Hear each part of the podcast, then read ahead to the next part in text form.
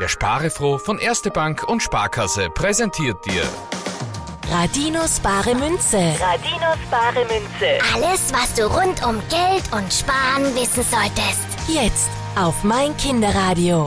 Josie, da ist wieder eine Anfrage auf sparefroh.kinderradio.at gekommen.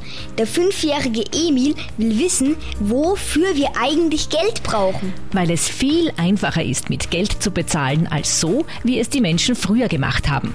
Da haben sie getauscht. Da hat der Müller einen Sack Mehl zum Schuster gebracht und dafür Schuhe bekommen. Und der Bauer hat für ein Schweindal vom Schneider eine neue Hose bekommen.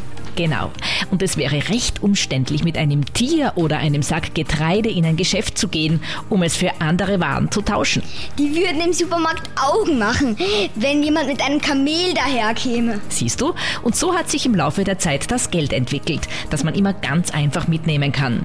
Es hat noch andere Vorteile. Geld wird überall angenommen.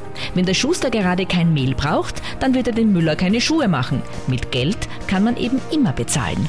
Und man kann Geld auch gut sparen. Das ist mit den Schweindern auch etwas schwierig. Außerdem kannst du mit Geld auch besser rechnen. Es sagt uns, ob etwas billig oder teuer ist. Da kannst du viel besser vergleichen. Ja, das habe ich jetzt verstanden, Josie. Und der Emil sicher auch. Radinos bare Münze. Radinos bare Münze. wird dir präsentiert von Erste Bank und Sparkasse. Und sparefroh. Mein Kinderradio. Endlich!